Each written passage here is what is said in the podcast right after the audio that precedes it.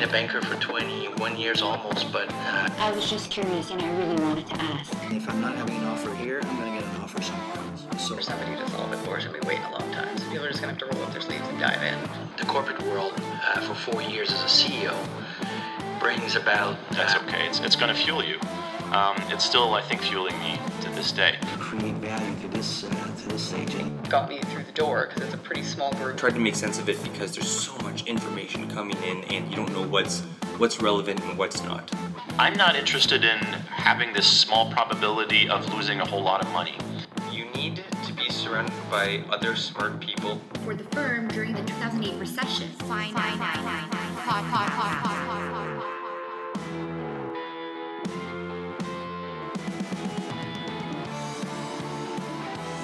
Hello, everyone. This is your host, Maura Maya. Welcome to another episode of the Finance Podcast. This show is a conversational exploration of stories, career development, ideas, methods, and strategies used by leading industry professionals. This is where I explore the professional journey of individuals who have successfully built careers in the financial industry.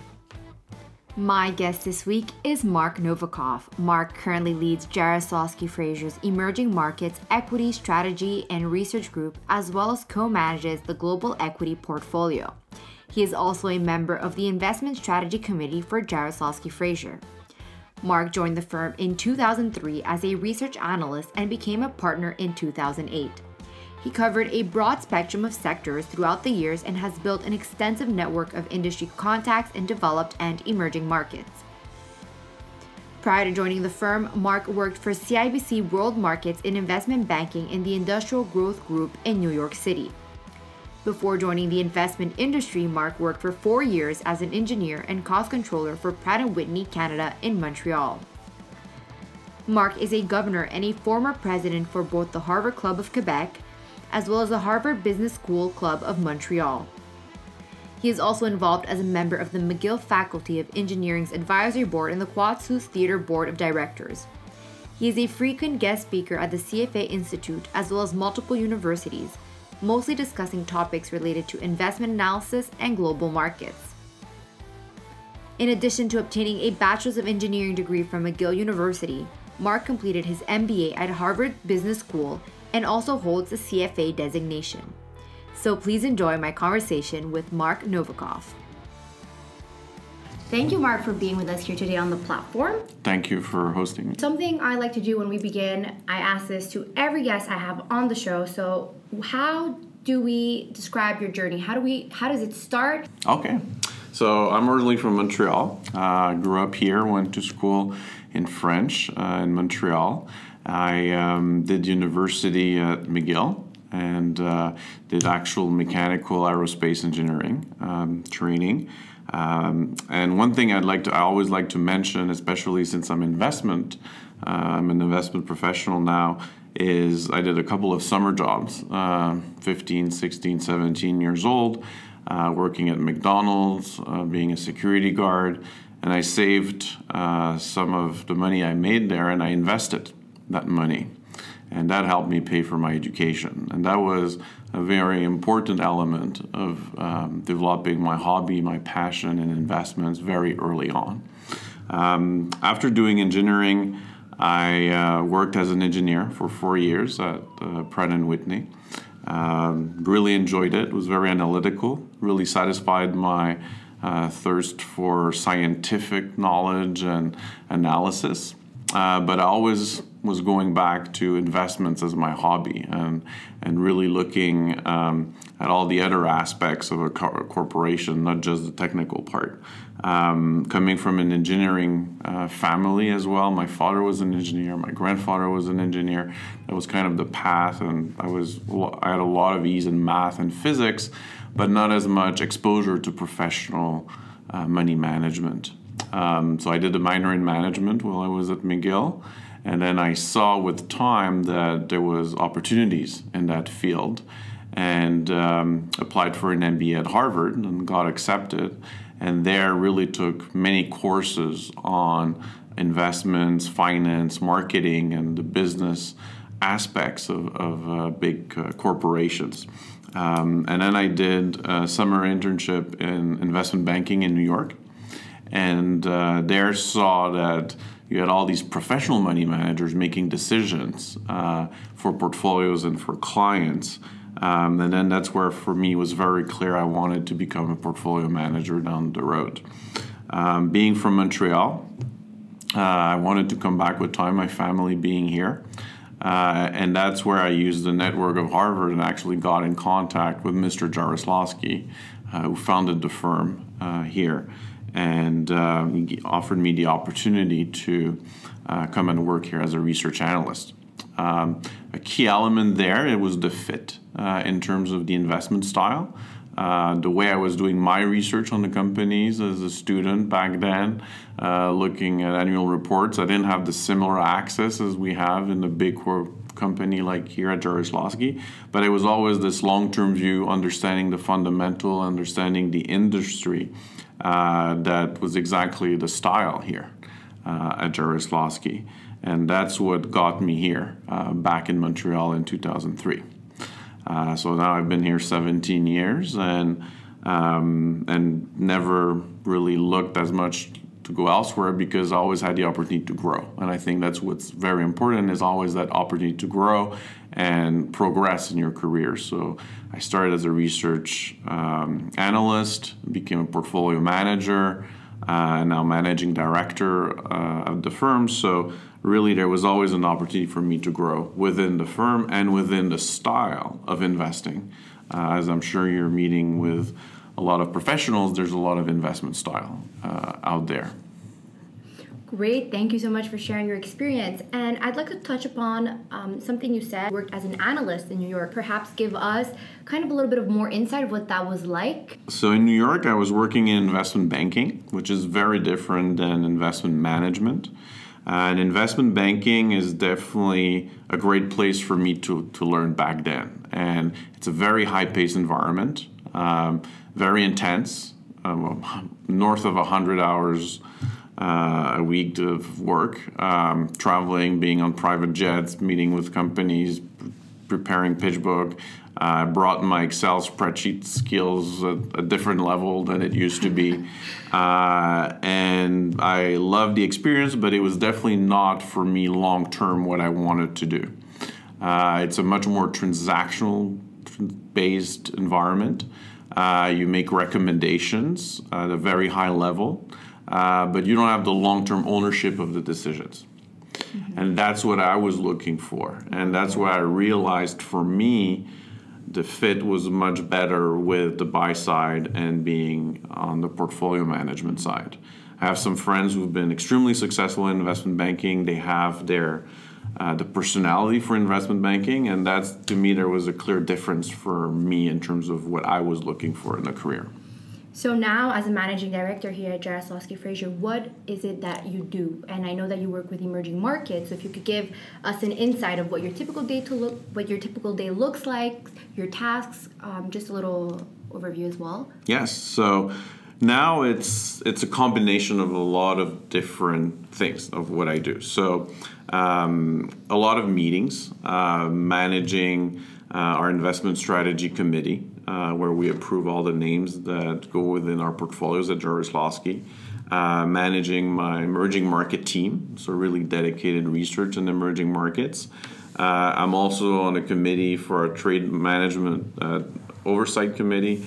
Um, so there's a lot of oversight within the firm uh, in terms of what I do. A lot of training, supervision, and hiring of the analysts, the senior research associates, uh, dealing with operations, dealing with trading. Uh, so I'm using my experience here to help a lot of individuals within the organization and making sure we get the proper talent at Jarislowsky. Uh, so I'm also leading our university outreach program for Quebec universities. Uh, so that means a lot of engagements as well with the universities and putting in place internship programs for the students as they come through Jarislowsky. Uh, the portfolio management side, obviously, that I'm still quite involved with emerging markets and co-manager on global equities.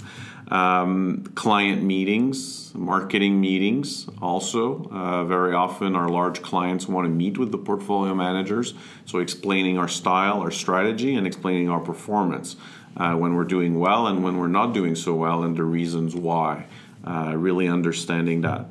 And being on the ground, fundamental research, which is what we do, it's also traveling. So, going and meeting with the companies, doing site visits, attending conferences.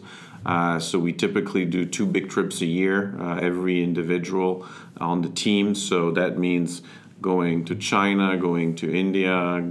My last trip was in Brazil and Peru, for example, and sometimes combining that with client meetings because we do have clients as well in some of these countries. Uh, so I found it extremely exciting. Uh, uh, being a very curious individual, I always love to learn, learn about uh, different cultures, uh, different companies, the ecosystems in which these companies operate. Um, so it's really uh, doing that on the ground research that also is very important. You mentioned something about uh, talking with clients about Jarislowsky's investment style, so maybe you can um, expand on that a little bit. Yep. So we're doing fundamental research, uh, and we're looking for quality companies uh, and companies that uh, sustain uh, a moat or have a good sustainable business model uh, they're, that they're they're operating in. So what does that entail? Is a lot of industry analysis to start with, uh, because you want industries that have good growth profiles, um, that don't have cutthroat uh, competitiveness, um, and that are not too cyclical, as uh, we want to make sure our clients get good, steady, long term growth in a low risk manner. So, spending a lot of time on the industry is very key for us, and assessing the competitive advantages that those companies have. Uh, why are they able to generate a higher return on invested capital than their peers? Why is the industry uh, interesting and what's the sustainability of the business model down the road. So that's really key to to what we're doing. Uh, and then once you've identified those pockets that are very interesting the quality of management who's behind the operations. Uh, so again going visiting them meeting with management understanding their incentives um, and doing a big risk assessment of the investment. Um, and we're we now we're very literate and people talk a lot about ESG uh, approach. Um, being a long-term investor, it's really part of our DNA because if you get poor governance, bad decisions will be made, and decisions will be made for the wrong reason. So we want to really understand that. If you destroy your environment, you'll have a liability down the road at one point, and then the social environment as well. And you need to treat your employees the right way. Uh, so we spend quite a bit of time understanding how those companies behave and why are they behaving the way they are behaving, um, the financial strength of the business, and not, last but not least, valuation. You don't want to pay too much for the company. So we're talking about a company that can sustain growth and i want to apply that to emerging markets so how does that how do you go about investing and selecting companies that you believe have earning growth potentials in markets that can be very risky uh, environmentally in terms of geography politically so how, how does that work how does how do you combine the risk with the strategy that you have? Yeah so there's many risks in uh, in, in a lot of these markets. Um, obviously there's the country risks. Uh, you got to understand how is the com- country operating. Uh, what it's it's exactly like a, a, corporations they have revenues from their taxation and then they're spending in terms of social programs in terms of infrastructure so we're doing analysis of the country's understanding how sustainable is that country the way they're allocating resources and what are the incentives or what are the intentions of the governments in place. So, really understanding the country risks, which also drives a lot of the currency risks. Uh, from a fiscal and monetary policy, how are they operating and is that sustainable? So, we spend quite a bit of that understanding that specific risk. And it, for us, it's there are countries we're comfortable with, and others we're simply not comfortable. So we're not going to go and invest in those countries, and not investing in companies that generate a significant and material part of their cash flows from those countries that we find have material risks. Um, in terms of the local market specifics as well, uh, understanding the supply chains that are very often different than many developed markets. Um, different flavors, habits that people have, especially when you think about consumer uh, products. And very important is the disclosure. Some markets have very limited disclosure, so you have to go on the ground and assess the operations and different uh, accounting rules sometimes. So we got to understand how those accounting rules work and how do they compare with other markets. So there's a comparability element that's very important. In terms of the benefits of investing in emerging markets, well, a big part of it is the superior GDP growth that you're seeing in many markets.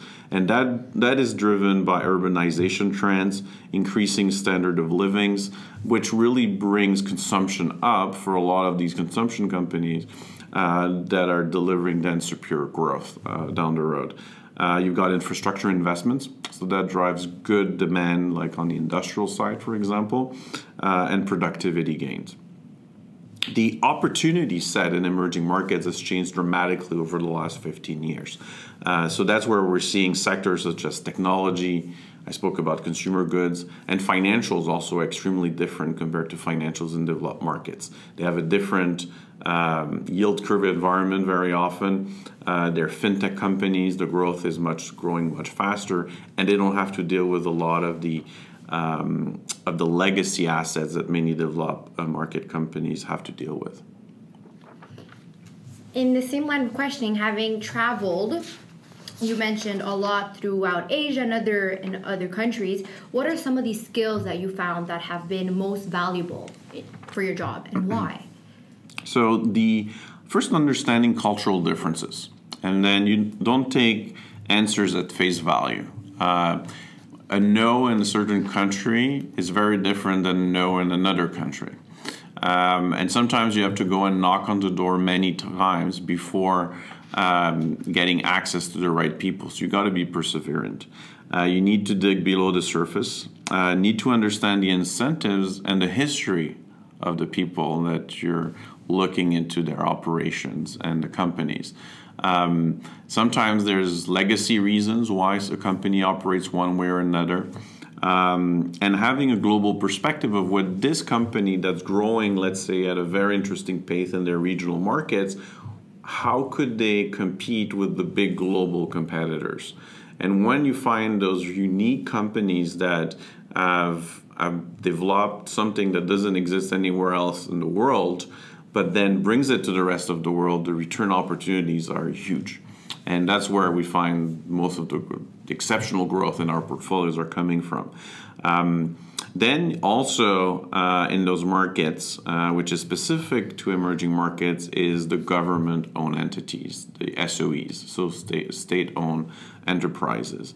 And there you have to be very cautious. And I talked about a little bit the incentives. Uh, for many of these companies, the incentives, they are really instruments of the government. And they're not run in the interest of minority shareholders. And from a governance perspective, it's a big challenge. Um, because then um, the governments may use them at, for their own benefit at the expense of minority shareholders. And that's an area where we're very cautious. And so you're talking about the risks earlier, um, and that's part of the understanding the cultural element is what's the role of these state owned enterprises.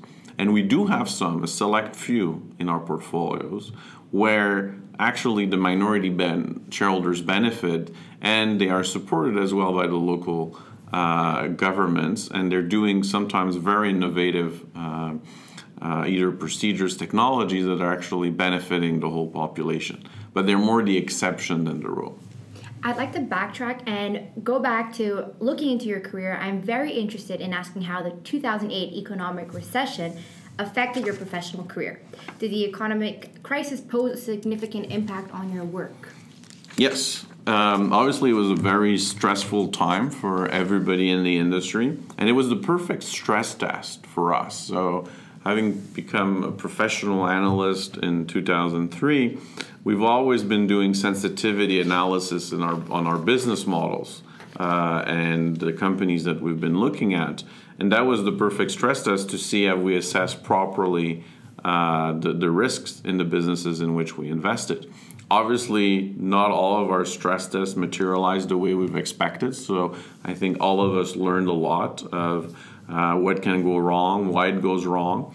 Um, and one quote I always bring up is it's only when the tide goes out that you learn who has been swimming naked. And that's where you see people that took excessive risks that couldn't sustain uh, the stress of the economic crisis. And it really confirmed to me, it was really the proof is in the pudding that what we're doing here at Jarislowsky Fraser really works well because uh, we did have some companies that got into a few troubles, but overall, our companies did very well uh, and, and survived, and many of them actually used the crisis to increase their market share, consolidate their markets, and come out stronger from the crisis. But some of them got into some issues, and that's where you learn the most on how do you stress test and how do you do your Excel model on the company and really take into consideration 25% revenue decline, margin compression. What does that mean for cash flows? What does that mean for the balance sheet? So that's an experience that really is engraved in your mind and you can really uh, use uh, down the road. Um, and it also reinforced my belief uh, in the whole fundamental research and the quality approach that we have uh, and having less cyclical businesses because that gives you a big cushion on the way down and allows you to outperform. So um, you mentioned about you mentioned something about having the right skills and tools, and I want to go with that concept and ask you what are some of the tools or habits that you implement on the daily that really help you excel in in your profession. So the I guess the first one is discipline, and really be having a disciplined approach, a process that you follow. Uh, that's time tested and through the cycle uh, is, is, is, is very key. And that process that we refine every day, um, and that's another part of the question, is the whole continuous improvement element of what we do. The world is always changing. You have to be dynamic in what you're doing.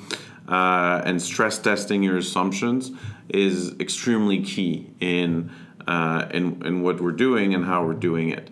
Uh, so I would really emphasize that in, in terms of, of the habits and, and looking at your the way you're doing research. Um, I would. I'm also interested in asking what what other than the 2008 economic recession, if there has ever been another challenge, a difficulty that you've encountered, and how you over how you overcame it, and what it taught you. Yes.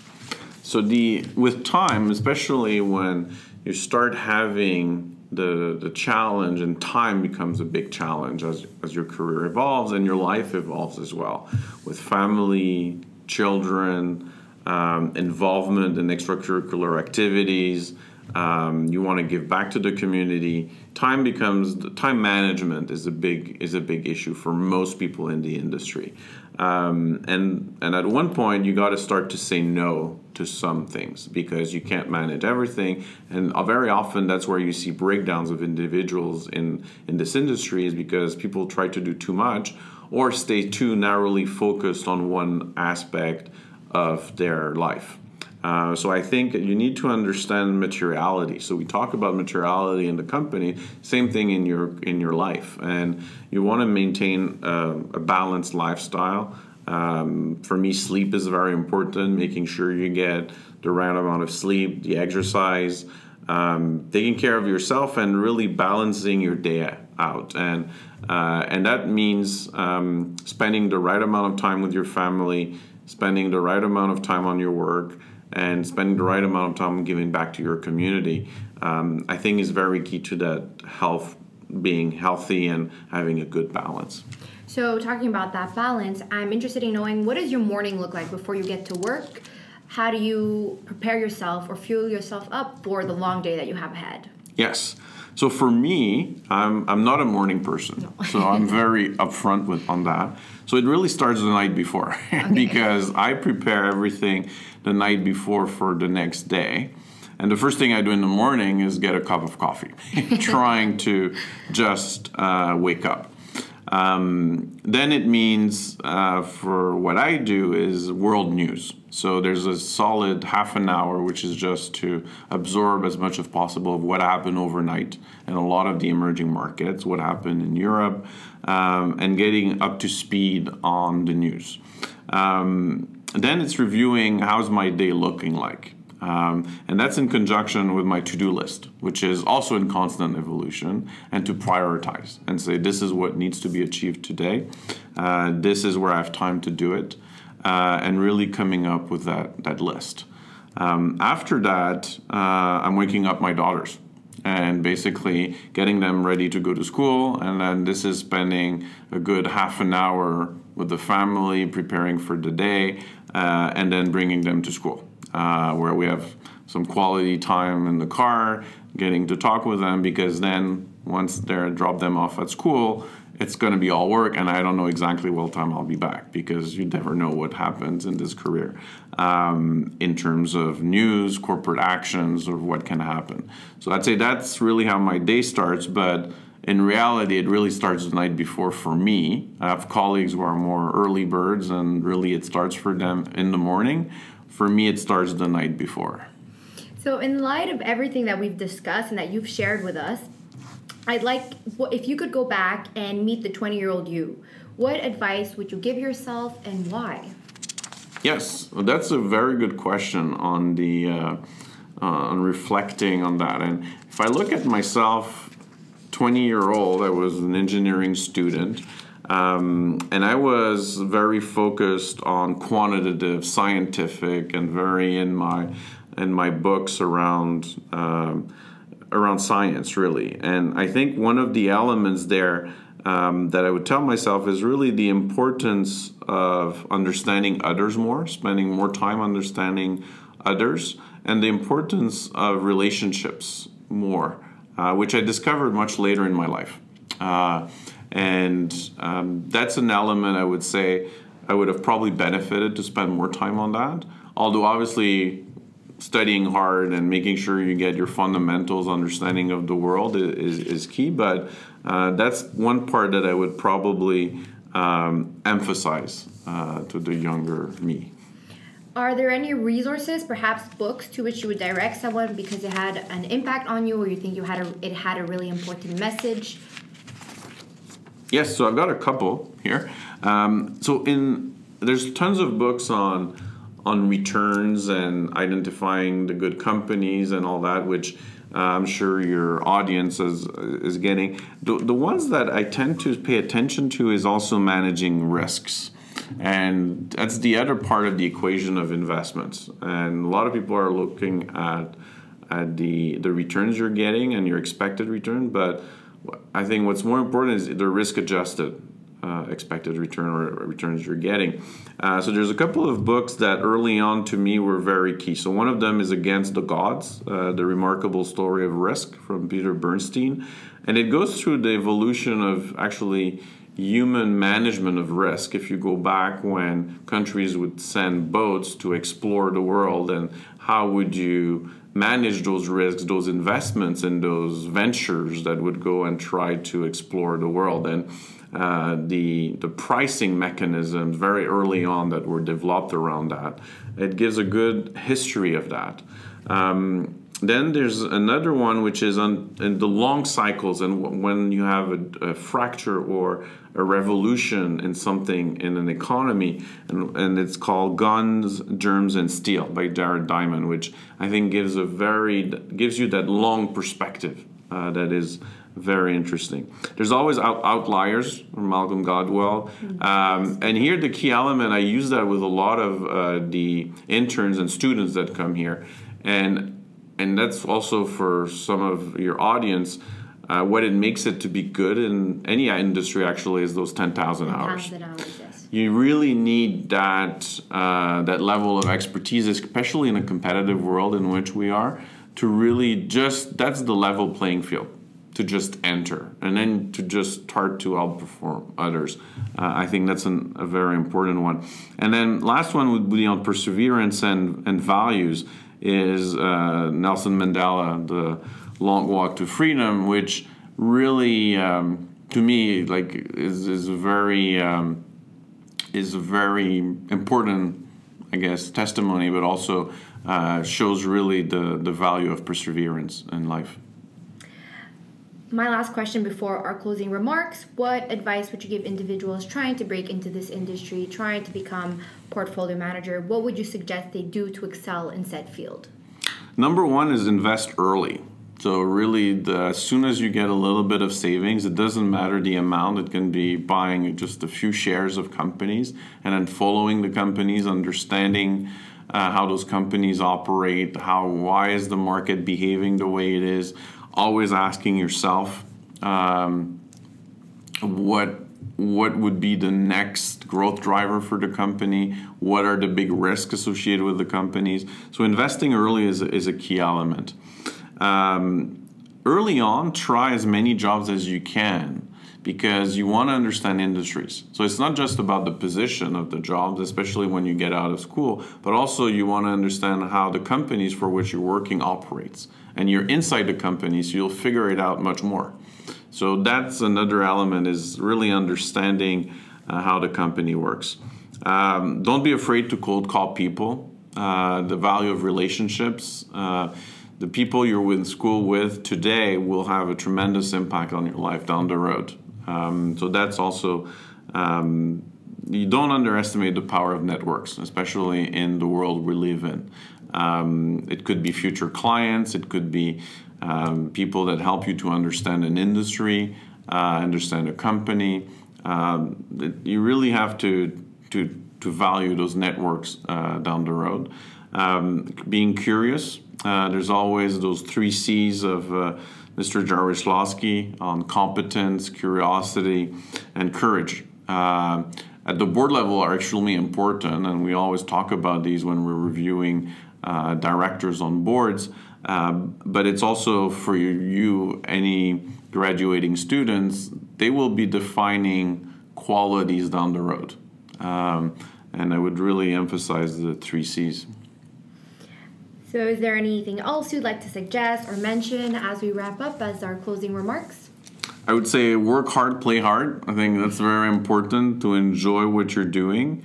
Um, ideally, if you find a career or a job that is actually your hobby, because then you're just not working, you're just enjoying your your ho- your hobby. A balanced balanced lifestyle, even if it's what you like doing, you still need to have make sure all these quadrants are balanced and managing your your um, your family time, managing your exercise time, managing giving back to your community and obviously your career very important.